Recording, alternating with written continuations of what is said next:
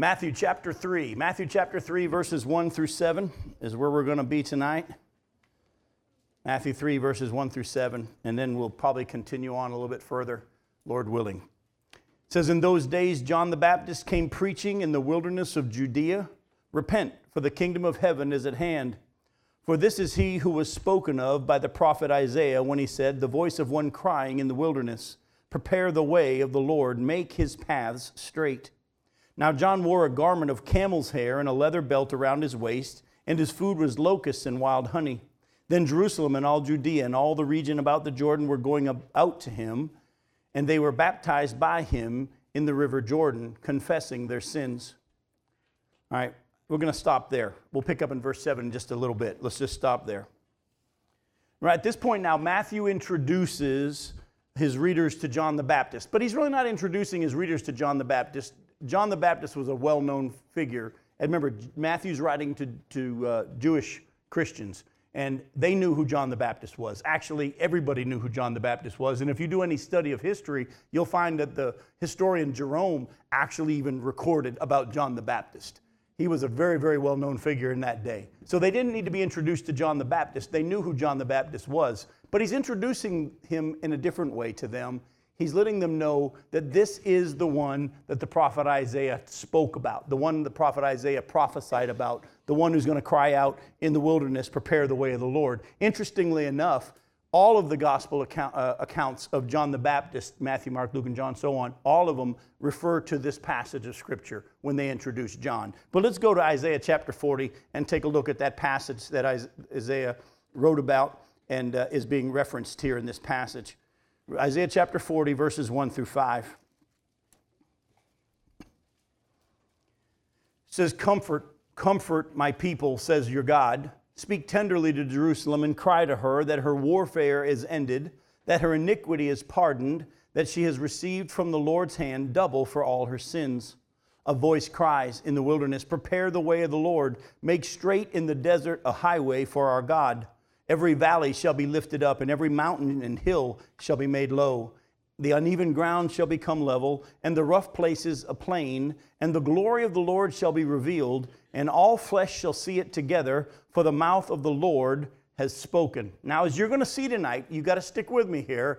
This is referring to John the Baptist, but it's also referring to Elijah. You say, huh? Like I said, stick with me. Because there's prophecy here that was fulfilled with John the Baptist, but has not been completely filled. If you remember our study of the book of Revelation, and we our study of the tribulation period and all that, at the end of the tribulation period, what happens to the whole earth? It's left, a massive earthquake. All the mountains are leveled, the islands are gone. The only thing that's, that's not flat is that section of Jerusalem that's going to be raised up above. Here we see that every valley is going to be lifted up, every mountain's going to, and hill will be made low. The uneven ground shall become level, and the rough places a plain, and the glory of the Lord is going to be revealed, and all flesh shall see it together. Has that happened yet? But there is a prophecy here about John the Baptist. How do we know this? Well, we just read here in Matthew chapter 3 this is the one that was spoken of by the prophet Isaiah when he said, The voice of one crying in the wilderness, prepare the way of the Lord, make his paths straight. So the scripture tells us that that's referring to John the Baptist as that portion of Isaiah chapter 40. But did you also know that Isaiah wasn't the only one who prophesied about John the Baptist? Malachi did as well. Go to Malachi chapter 4. Malachi chapter 4, look at verses 5 and 6. Very last thing we have written in the Old Testament. Malachi chapter 4, starting in verse 5. God says, Behold, I will send you Elijah the prophet before the great and awesome day of the Lord comes, and he will turn the hearts of the fathers to their children, and the hearts of the children to their fathers, lest I come and strike the land with a decree of utter destruction. So, here, the last thing that the prophet Malachi said before 400 years of silence, before Jesus comes on the scene, the last thing that the prophet uh, Malachi says is God says through him, Behold, I'm going to send you Elijah, the prophet, before the great and awesome day of the Lord comes, and he's going to turn the hearts of the fathers to their children and the hearts of the children to their fathers. Now, some of you say, wait a minute, Jim, this isn't talking about John the Baptist, this is talking about Elijah. Well, actually, as you're about to see, from putting all of Scripture together. That's how you got to build your theology using all of Scripture. You'll see that not only is it talking about Elijah, it's also talking about John the Baptist. Go with me to Luke chapter 1. We're going to look at the story of the birth of John the Baptist, just a small section of it. In Luke chapter 1, look at verses 5 through 17. It says, In the days of Herod, the king of Judea, there was a priest named Zechariah of the division excuse me, of the division of Abijah. And he had a wife from the daughters of Aaron, and her name was Elizabeth, and they were both righteous before God, walking blamelessly in all the commandments and statutes of the Lord. But they had no child, because Elizabeth was barren, and both were advanced in years. Now, while he was serving as priest before God when his division was on duty, according to the custom of the priesthood, he was chosen by Lot to enter the temple of the Lord and burn incense. And the whole multitude of the people were praying outside at the hour of incense. And there appeared to him an angel of the Lord standing on the right side of the altar of incense. And Zechariah was troubled when he saw him, and fear fell upon him. But the angel said to him, Do not be afraid, Zechariah, for your prayer has been heard, and your wife Elizabeth will bear you a son, and you shall call his name John, and you will have joy and gladness, and many will rejoice at his birth. For he will be great before the Lord, and he must not drink wine or strong drink, and he will be filled with the Holy Spirit even from his mother's womb. And he will turn many of the children of Israel to the Lord their God, and he will go before him in the spirit and power of Elijah to turn the hearts of the fathers to the children and the disobedient to the wisdom of the just, to make ready for the Lord a people prepared. Does that sound familiar? That sounds almost like the prophecy we just saw in Malachi chapter 4 here we see that, but Eli- John the Baptist was going to go in the spirit and the power of Elijah to make ready a people prepared for the Lord. And again, we see turn the hearts of the fathers to the children and so on. Go with me now to Matthew chapter 17. And it all comes together even more clearly. Matthew chapter 17. Look at verses 1 through 13. Look at verses 1, Matthew 17, verse 1. After six days, Jesus took with him Peter and James and John, his brother, and he led them up a high mountain by themselves. And he was transfigured before them, and his face shone like the sun, and his clothes became white as light. And behold, there appeared to them Moses and Elijah talking with him. And Peter said to Jesus, Lord, it's good that we're here. If you wish, I'll make three tents here one for you, one for Moses, and one for Elijah. He was still speaking when, behold, a bright cloud overshadowed them, and a voice from the cloud said, This is my beloved Son, with whom I'm well pleased. Listen to him. When the disciples heard this, they fell on their faces and were terrified. But Jesus came and touched them, saying, Rise and have no fear. And when they lifted up their eyes, they saw no one but Jesus only. And as they were coming down the mountain, Jesus commanded them, Tell no one the vision until the Son of Man is raised from the dead. And the disciples asked him, then why do the scribes say that first Elijah must come? And he answered, Elijah does come, and he will, still future, restore all things. But I tell you that Elijah has already come, and they did to him did not recognize him, but did to him whatever they pleased. So also the Son of Man will certainly suffer at their hands. Then the disciples understood that he was speaking to them of John the Baptist. Now, y'all understand it? Is that all clear now? We good? We ready to move on? It's a little boggling, isn't it? Well, let's see if the Lord can help us grasp this a little bit. We see that Elijah was a powerful prophet. We know that from the scripture. But he had already died by the time Malachi's prophecy came. And in Malachi, God says through Malachi that God is going to send Elijah before that day of the Lord, and he's going to turn the hearts of the people back to the fathers, fathers to the children, and otherwise, if he doesn't, God's going to send utter destruction on Israel.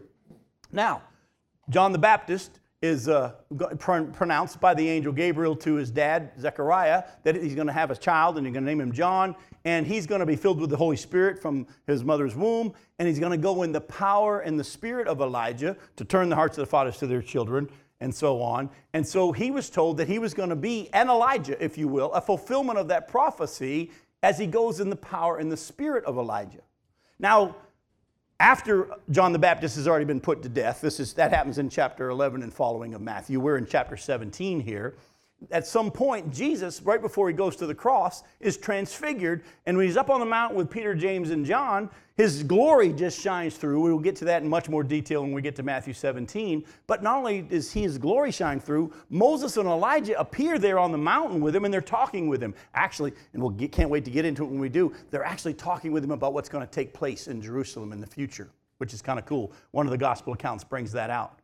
So, course, Peter freaks out and says, We're going we're to build shelters for these guys. And by the time he's done talking, God had already started talking, and Moses and Elijah are gone.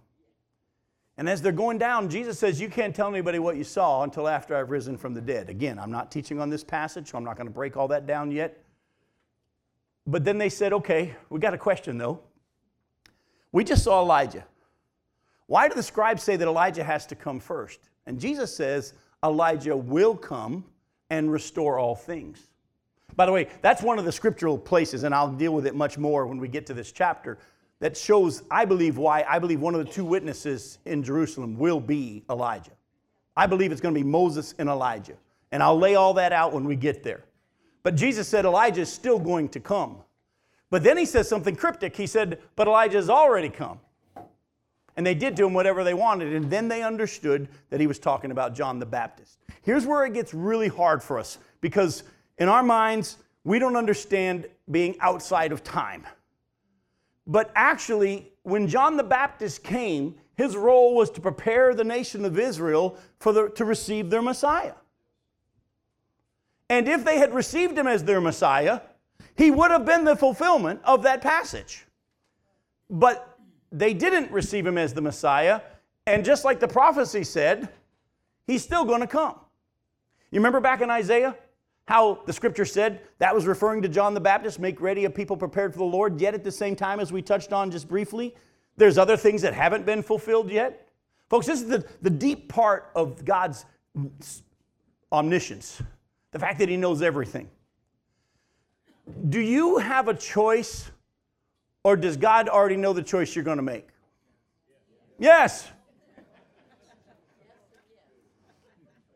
And that's the whole point is, is they had a, a choice. Now, don't miss this. Some people think, well, if they had just received him as the Messiah, the kingdom would have begun. No, he still had to die. If they, people think, well, if they had just received him as their Messiah, if they had accepted that he was the promised one, and they had just received him as their Messiah, the kingdom would have begun right there and then. Not unless he had died first, because the prophecy said that he had to die. And that's what the scripture, Jesus himself even said when he talked to the disciples after he rose from the dead.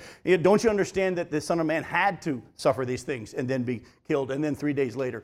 If, if he could have been their Messiah, and the kingdom could have started then, but only if they understood that he had to die for their sins first and still accept him as their Messiah the fact that he was not willing to be what they wanted him to be, and that he was saying, as he got closer and closer to the end, I'm going to be handed over to the chief priests, the elders, the Gentiles. They're going to spit on me, they're going to mock me, they're going to kill me, but three days later I'll rise.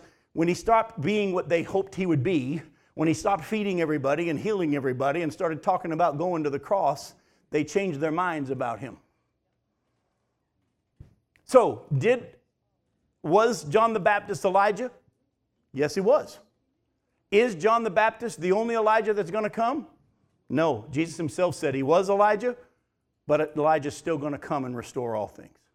So, now, again, more on that when we get to chapter 17. We'll get into much more on that in chapter 17, but that's enough for now. So, John the Baptist has just been introduced to the nation of Israel here if, in Matthew's writing, but he's, they already knew who he was. He was just pointing out that this is the one that the prophecy said was going to be. Now, look, if you see in verse 4, John was the last in the line of Old Testament prophets.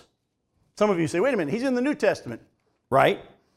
But he's the last in the line of Old Testament prophets. And not only that, he actually dressed like one. What did he wear? According to the scripture camel's hair and what? And leather belt around his waist. Okay, well, let's go back now to 2 Kings chapter 1. A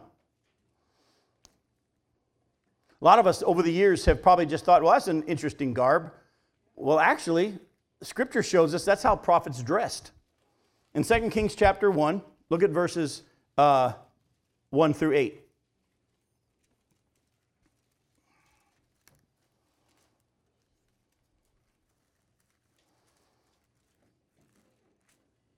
After the death of Ahab, Moab rebelled against Israel.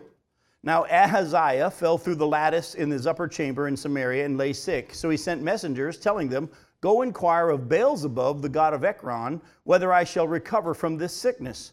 But the angel of the Lord said to Elijah the Tishbite, Arise, go up to meet the messengers of the king of Samaria, and say to them, Is it because there's no God in Israel that you're going to inquire of Beelzebub, the god of Ekron? Now therefore, thus says the Lord, You shall not come down from the bed to which you have gone up, but you shall surely die. So Elijah went. The messengers returned to the king, and he said to them, Why have you returned? And they said to him, There came a man to meet us and said to us, Go back to the king who sent you and say to him, Thus says the Lord, Is it because there's no God in Israel that you're sending to inquire of Beelzebub, the god of Ekron? Therefore you shall not come down from the bed to which you have gone up, but you shall surely die. He said to them, What kind of man was he who came to meet you and told you these things? They answered him, He wore a garment of hair with a belt of leather around his waist. And he said, That's Elijah the Tishbite. He even dressed like Elijah. Isn't that interesting? Go to Zechariah chapter 13.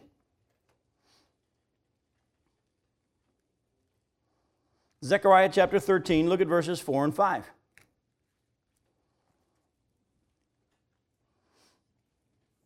It says, On that day, every prophet will be ashamed of his vision when he prophesies. He will not put on a hairy cloak in order to deceive, but he will say, I'm no prophet. I'm a worker of the soil, for man, a man sold me in my youth. So, this is talking about the end times when Jesus comes and shows up and proves all these false prophets wrong. They're going to quickly take off the camel's hair and say, oh, I'm not a prophet. but they address like one to fool people. By the way, are there not people out there today that claim to be speaking for God who aren't? They'll be dealt with by Jesus. The Bible actually says that our job is to watch out for them, to watch out for the false teachers. And the Bible does not say that it's our job to go root them out. The Bible just says watch out for them, examine their fruit, listen to the Spirit, listen to the ones that are obviously coming from God, and ignore the ones that aren't. Stay away from them. But it's not our job to go prove who's a false teacher or not. Stay away from all that mess.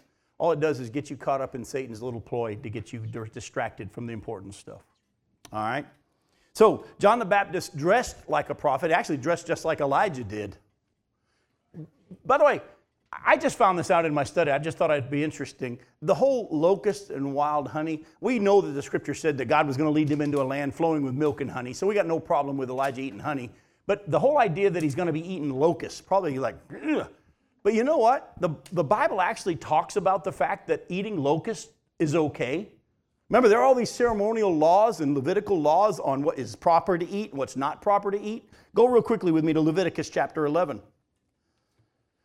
His diet actually fulfilled the Levitical requirements. I'm not saying I recommend it. Leviticus, uh, you tell me. You go ahead and you tell me, Sheila, if it's any good.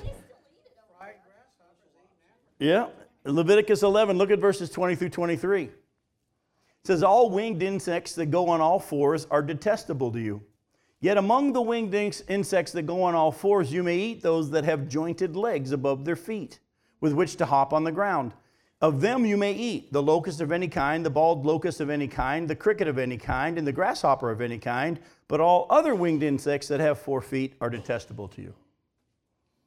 Interestingly enough, I guess if you put chocolate on it, you probably get it down.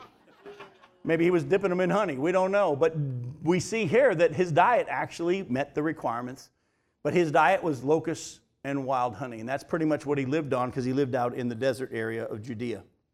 All right. Now, what was John the Baptist's message? Repent. Now, we're going to spend some time here tonight because I don't really think that people today really understand the word repent or what the meaning of repentance means. The word repentance is the Greek word metanoia. M E T A N I O, sorry, try it again. M E T A N O I A, metanoia. And it means to change your mind, but it's more than just changing your mind. It's a change of mind which leads to a change in conduct. Okay? It's a change of mind. Meta means to change, and metanoia means a change of mind. But this is a, more than just a change of mind. It's a change of mind that is so severe and so intense, it actually changes your conduct. You don't act the same way anymore when there's true repentance. All right? Now, this is not remorse or sorrow, although those, those are sometimes included in repentance. Repentance without a change of action is not repentance at all. And we're going to take a look at that. Go with me to Matthew chapter 3 and look at verses 7 and 8.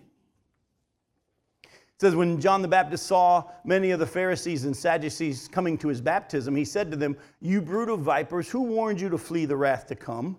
Bear fruit in keeping with repentance. In other words, if you're truly repentant, because that's what his message was repent, for the kingdom of heaven is at hand. Repent because you need to understand your sin, your lost condition, your need for righteousness. In order to be ready to receive what God's about to do through this one that I'm preparing the way for, you need to understand your sin condition. And if you're truly repentant, I'll baptize you. But then the Pharisees and the Sadducees showed up, and we're going to get to a little bit later tonight why they showed up. But they showed up, and he said, Hey, on, guys, um, I want to see evidence of your repentance before I baptize you. You go show evidence of your repentance. Go to Revelation chapter 2. Look at verse 5. Jesus' message to the church in Ephesus, of course, which is also a message to all the churches. Because in each of these letters to the seven churches, he says to all of them, Hear what the Spirit says to the churches, plural. In Revelation chapter 2, look at verse 5. He says, Remember therefore from where you have fallen, repent and do the works you did at first. If not, I'll come to you and remove your lampstand from its place unless you, unless you repent. Again, repent is tied to what? Change of action.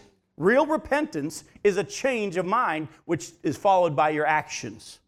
Now, I'm going to take you to Matthew 27 and I'm going to ask you a question. Now, I'm going to tell you ahead of time, I'm setting you up. Go to Matthew 27.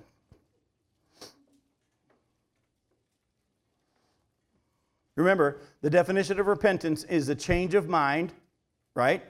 Manifested in a change of action. Matthew 27, look at verses 3 through 5. This is after Jesus had been delivered to Pilate. Then, when Judas, his betrayer, saw that Jesus was condemned, he changed his mind and he brought back the 30 pieces of silver to the chief priests and the elders, saying, I have sinned by betraying innocent blood.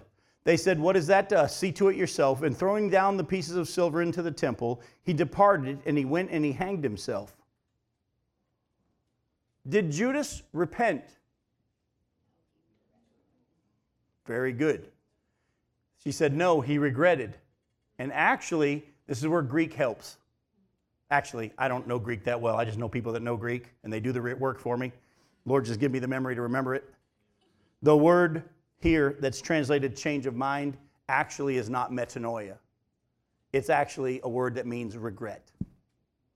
You see, some people regret things they did, and they have a slight change of mind. But it doesn't add up to, if you will, true repentance unless the repentance turns you in the other direction so that you actually go and right the wrong, if you will. Go ahead. Can we go to 2 Corinthians chapter 7, verse 10 real quick? Sure, go for it. No, it's not in my notes, but it's okay. 2 Corinthians chapter 7, verse 10. Yep. All right. 2 Corinthians chapter 7, verse 10.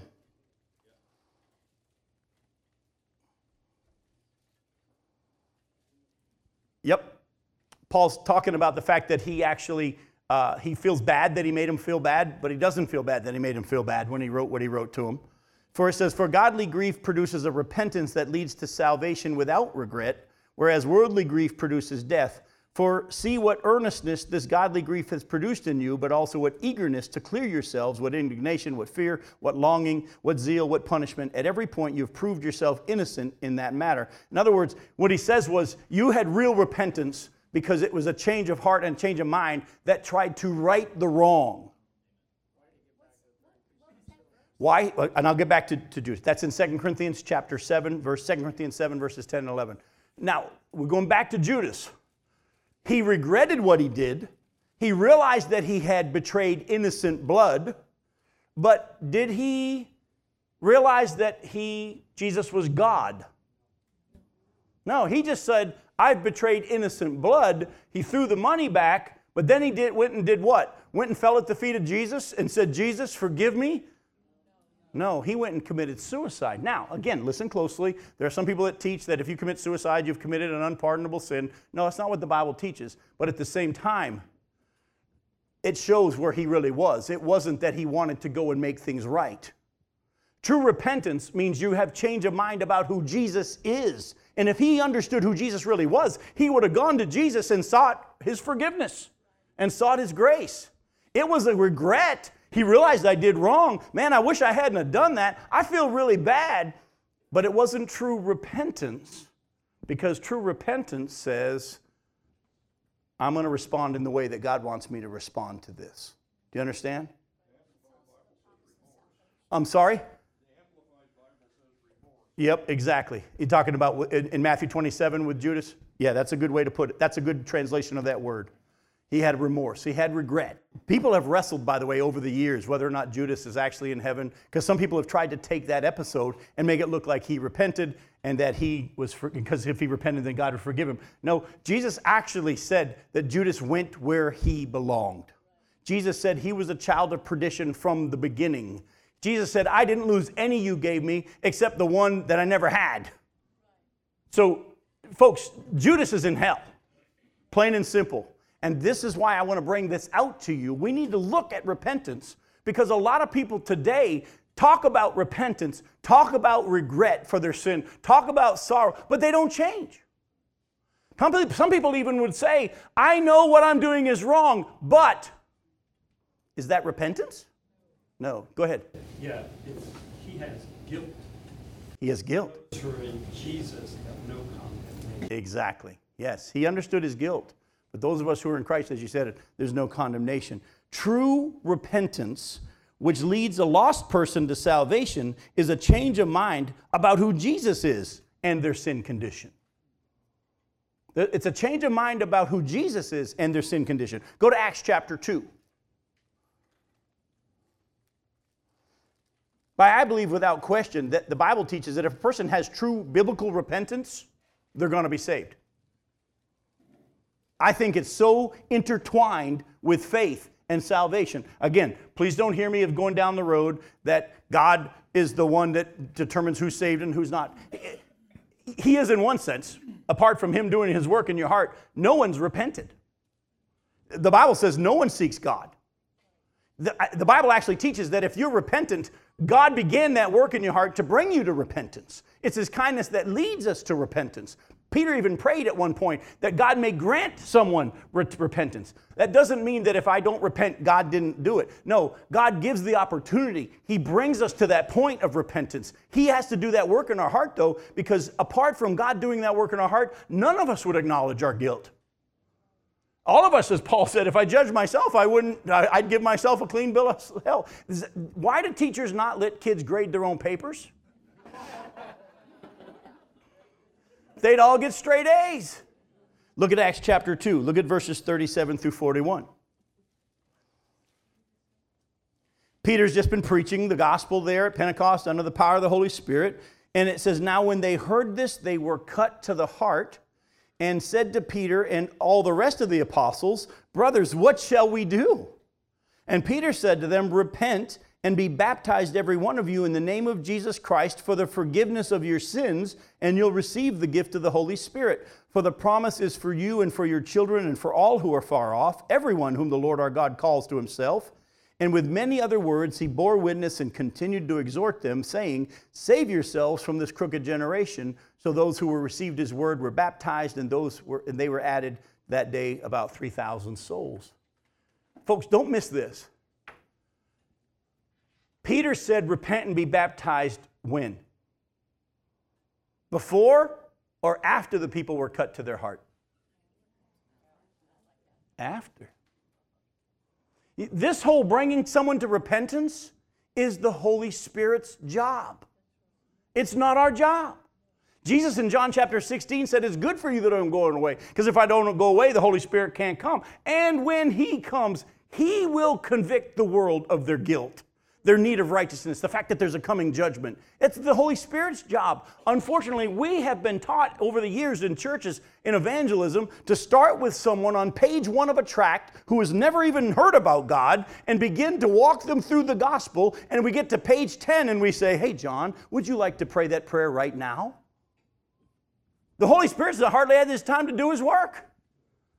Actually, if we would just share the gospel, believing that it's powerful enough by itself, preach what Jesus did, preach his sinless life, preach his, his sacrificial death, preach his own resurrection by his own power, and leave it at that, the Spirit of God is the one who brings people to repentance. And folks, when the Spirit of God brings someone to repentance, just get out of the way. They're going to get saved. But we're in such a hurry to get conversions We've been taught to measure results. I'm going to go down a road that I hadn't planned. It's not in my notes, but I think God's given me the freedom to do it. I had the privilege just this past week of preaching in Ohio in a church I've never preached that before. I actually never preached in Ohio before. It was really kind of fun. Well, there you go. now, I will tell you, I was in the boony part of Ohio to the point that driving just from my hotel to the church and back that week, Sunday through, through Wednesday, I drove eight and a half hours just driving from my hotel to the church and back that week.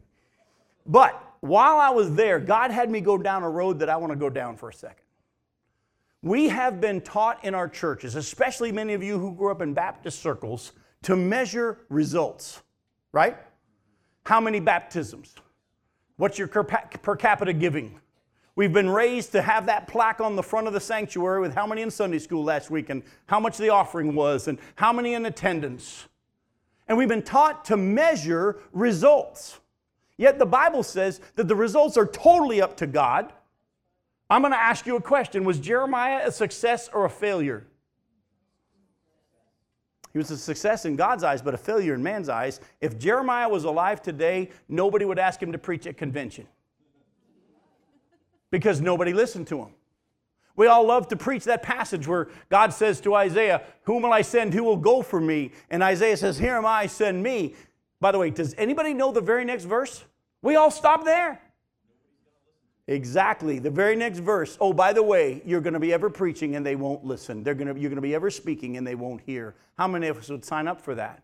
But because we've been taught to measure results, how are we doing? Are we growing? I'm going to ask you a question I've asked before. I'm going to ask it again and again until Jesus takes me home. How many times did Paul say, How many are you running when he wrote to a church? Never. How many times did he say when he wrote to churches, How many of you reached for Christ? Yet we sit around, by the way, the answer to that one's never as well. We sit around judging ourselves as a church, judging other churches, comparing ourselves. We even have associational meetings where we give awards to those who have baptized the most church, most people, or had the most giving. And we've been taught to measure how we're doing. And what it does is it pulls us out of the abiding relationship. It makes us now focus on getting results. And we've been trying to do the work of the Holy Spirit. And we wonder why our churches are full of people who claim to be Christians claim to be church members, and act the way they do in business meeting.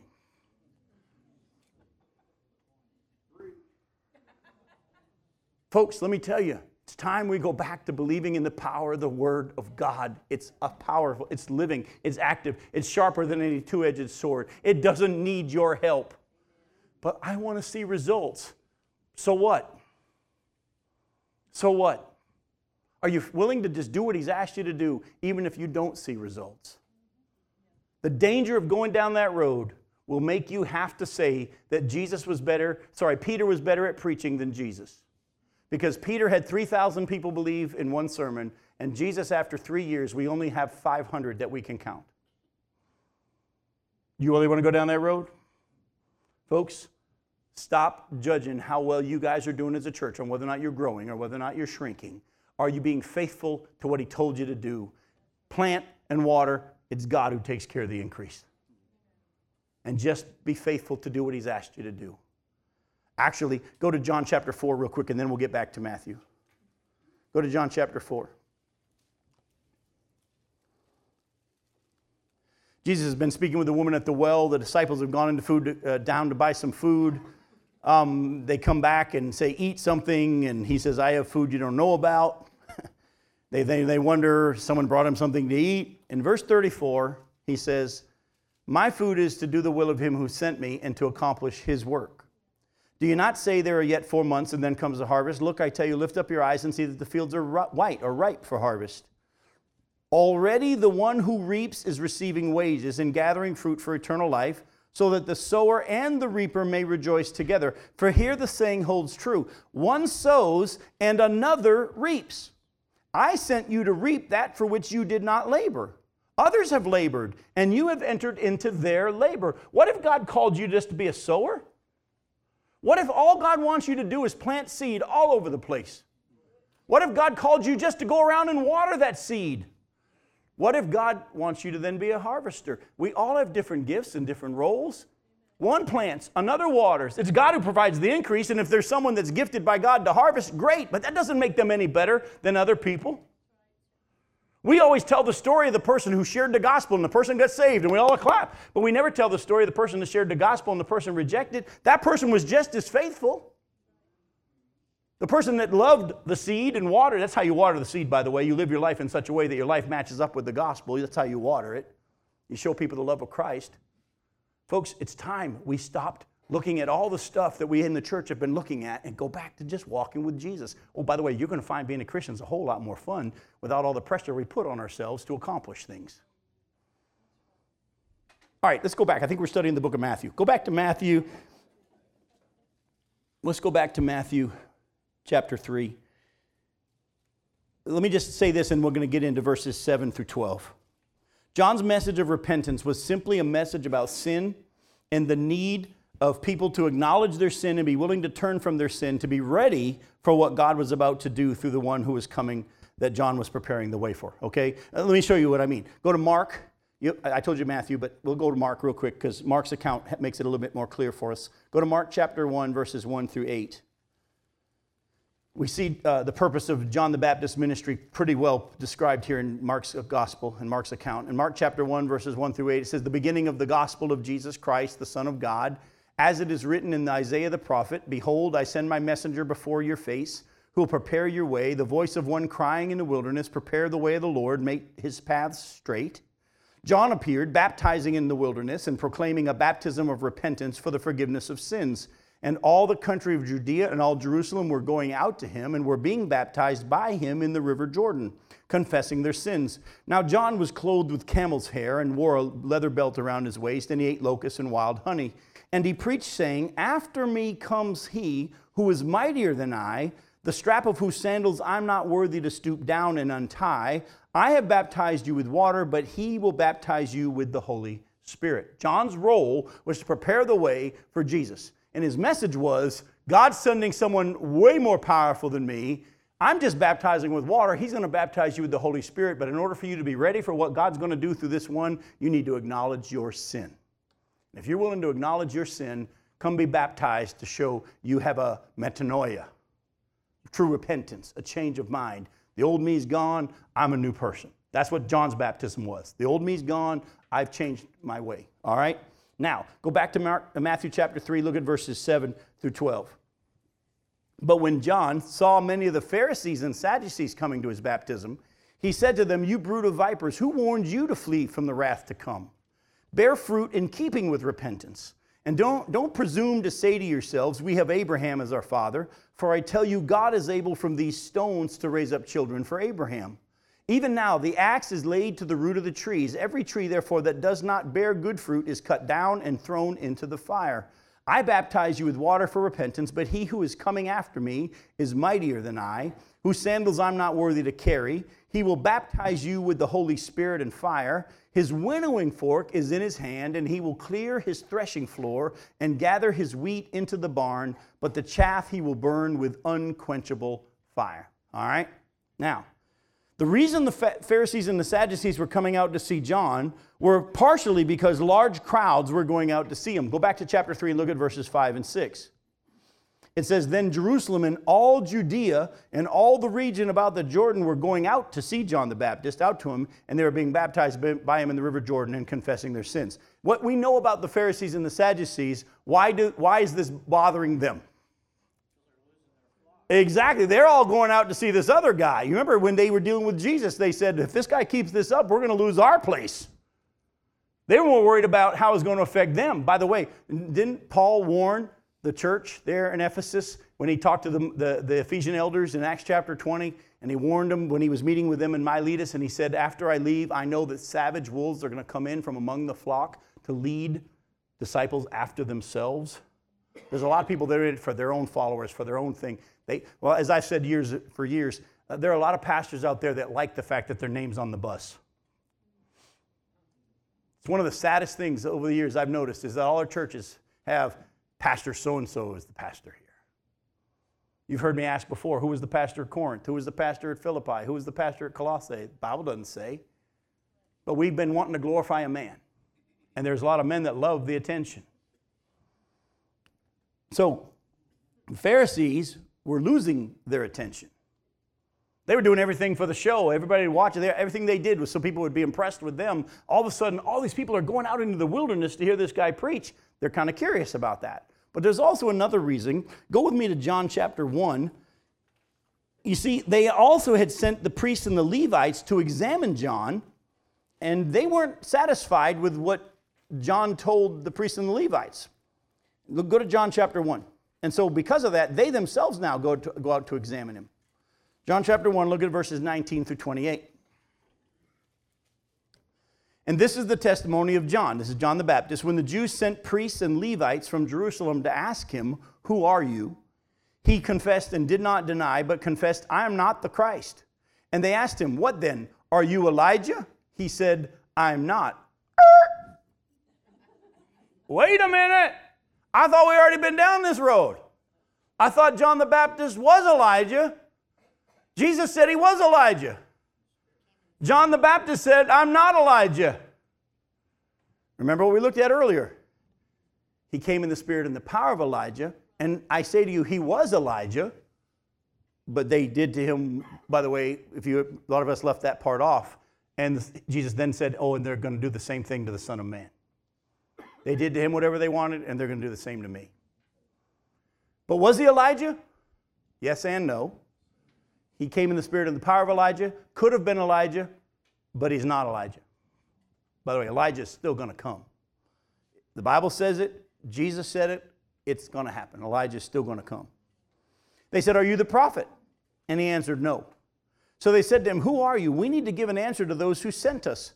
What do you say about yourself? He said, I'm the voice of the one crying out in the wilderness, make straight the way of the Lord, as the prophet Isaiah said. Now they had been sent from the Pharisees. And they asked him, Then why are you baptizing if you are neither the Christ, nor Elijah, nor the prophet? By the way, the, the Jews didn't understand that the Christ and the prophet were the same person, the prophecies. John answered them, I baptize with water, but among you stands one who you do not know, even he who comes after me, the strap of whose sandal I'm not worthy to untie. These things took place in Bethany across the Jordan where John was baptizing. So the Pharisees had already sent the scribes and the Levites to go examine him. They came back with their report, and it's obvious that the Pharisees now want to go check it out for themselves. So when they show up, John the Baptist sees them coming, and he says, Whoa, whoa, whoa, whoa, whoa, I'm not baptizing any of you till I see evidence of this. Real change of heart. Now, the Pharisees and the Sadducees were resting in national salvation. They were believing that because Abraham was their father, they were God's chosen and his special people. John says to them, as we just read here, go back to verse 9, and don't presume to say to yourselves, We have Abraham as our father. This is Matthew 3, verse 9. Don't presume to say to yourselves, We have Abraham as our father, for I tell you, God is able from these stones to raise up children for Abraham. Even now, the axe is laid to the root of the trees. Every tree, therefore, that doesn't bear good fruit is cut down and thrown into the fire. Then he goes on and says, I baptize you with water, but one's going to baptize with the Holy Spirit. Look at verse 12. His winnowing fork is in his hand, and he will clear his threshing floor and gather his wheat into the barn, but the chaff he will burn with unquenchable fire. John is now saying to them that trusting in their physical descent from Abraham was not enough. They needed to be people of faith like their father Abraham in order to be righteous. See, they thought that just because they were descendants of Abraham, they're good. By the way, I don't know if you notice or not, but I think that's going to be a major part of the one world religion. There's a big movement right now to unite Christians, Jews, and Muslims all together in one group. It's a big movement that's happened for years and it's growing steam, gaining steam. And what they say is, is if Christians and Jews and Muslims all got along, there would be no more wars. They don't understand man and sin, but in the world, eyes, the eyes of the world, that's the problem. And so what they say though is this: Christians claim to come from Abraham, Jews come to come from claim to come from Abraham, and Muslims claim to come from Abraham. If we can all get them to agree on the fact that they all come from Abraham, we're going to be good. But actually, John is saying, and I'm going to show you from the scriptures, the scripture says it's not physical descendant from Abraham that gives you salvation or righteousness it's becoming a spiritual descendant of Abraham. In other words, being a man or woman of faith like Abraham was. We're not going to have, for the sake of time, have you turn there, but in Genesis 15 6, the scripture says, Abraham believed God and God credited it to him as righteousness. Go to Romans chapter 4.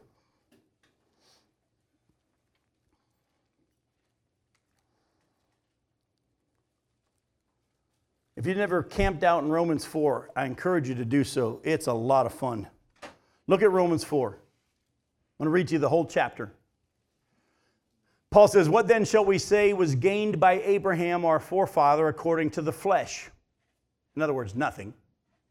For if Abraham was justified by works, he has something to boast about, but not before God. For what does the scripture say? Abraham believed God, and it was counted to him as righteousness. That's Genesis 15 6. Now, to the one who works, his wages are not counted as a gift, but as his due. And to the one who doesn't work, but believes in him who justifies the ungodly, his faith is counted as righteousness, just as David also speaks of the blessing of the one to whom God counts righteousness apart from works. And then he quotes, Blessed are those whose lawless deeds are forgiven and whose sins are covered. Blessed is the man against whom the Lord will count, will not count as sin. That's Psalm 32, by the way, verses 1 and 2. Is this blessing then only for the circumcised or also for the uncircumcised?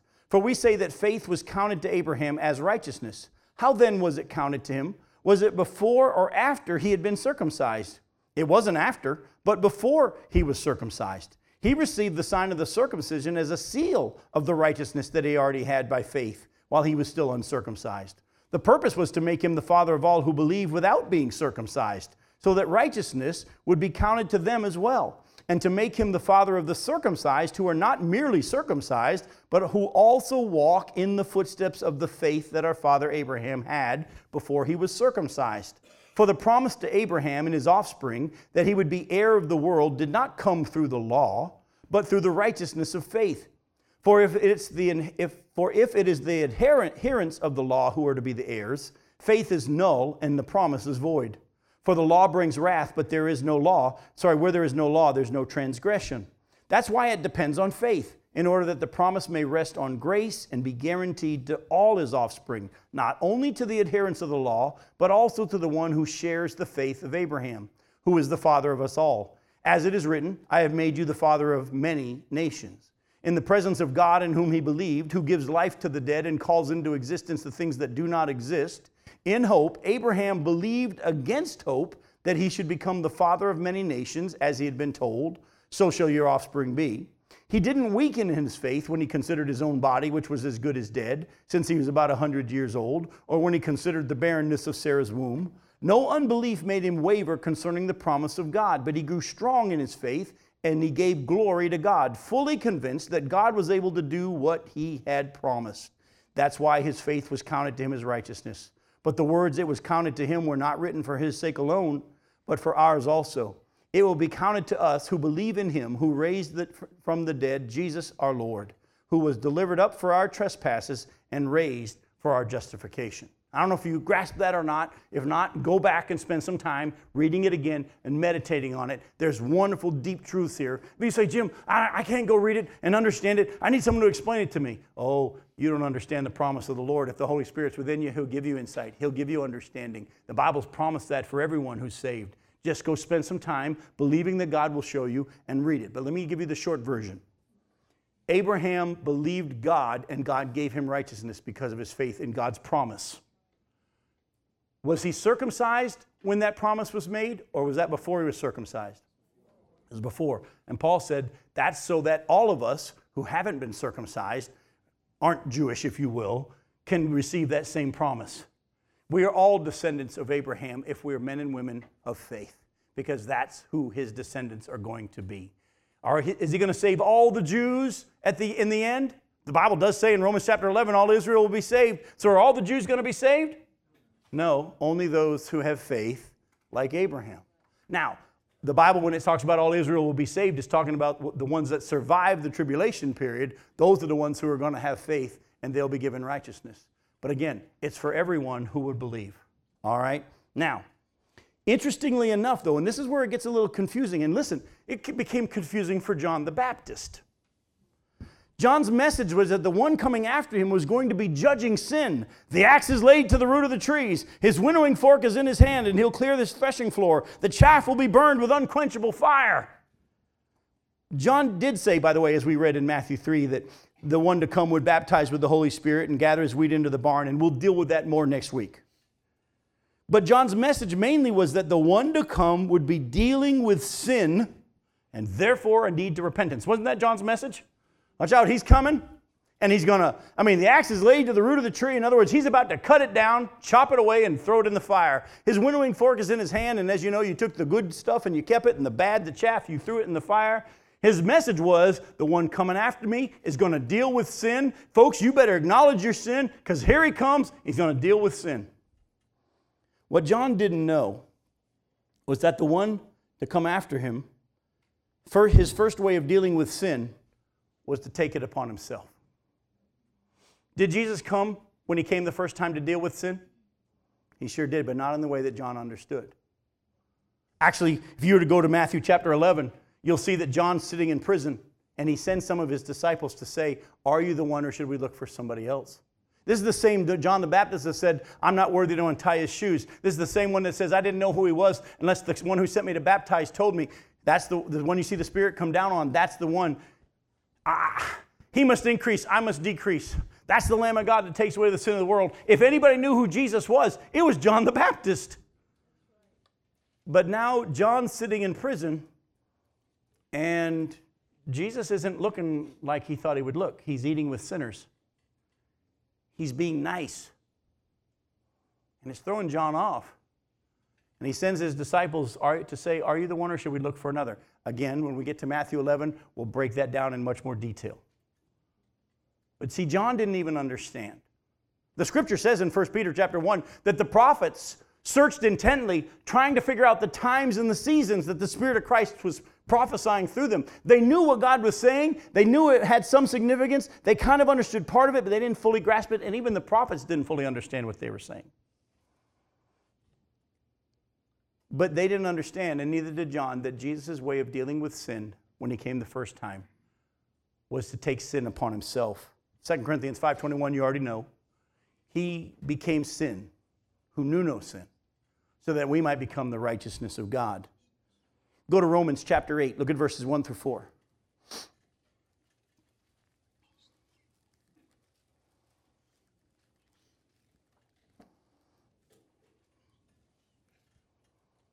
There's therefore now no condemnation for those who are in Christ Jesus.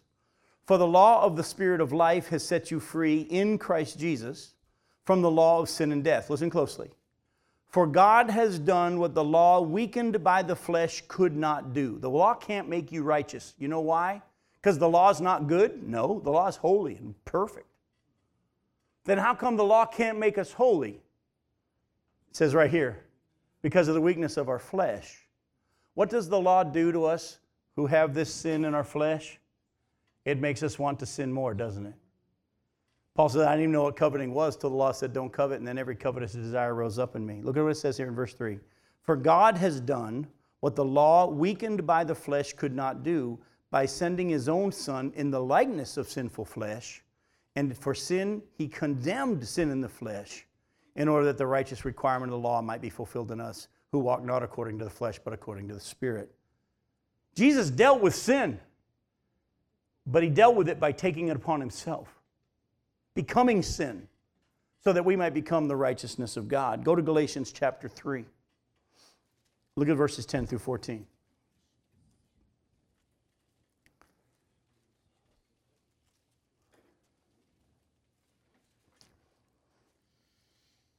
It says, For all who rely on works of the law are under a curse. For it is written, Cursed be everyone who does not abide by all things written in the book of the law and do them. Now it's evident that no one is justified before God by the law, for the righteous shall live by faith. But the law is not of faith.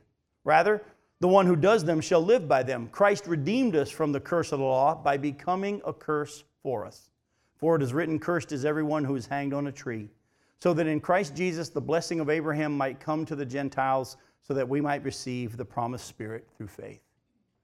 Folks, the Jews, especially the Pharisees and the Sadducees, thought that they were righteous before God because they were descendants of Abraham, and the Pharisees and the Sadducees were trying to do all the right things. They were tithing on their mint and their cumin, and they were doing all this stuff.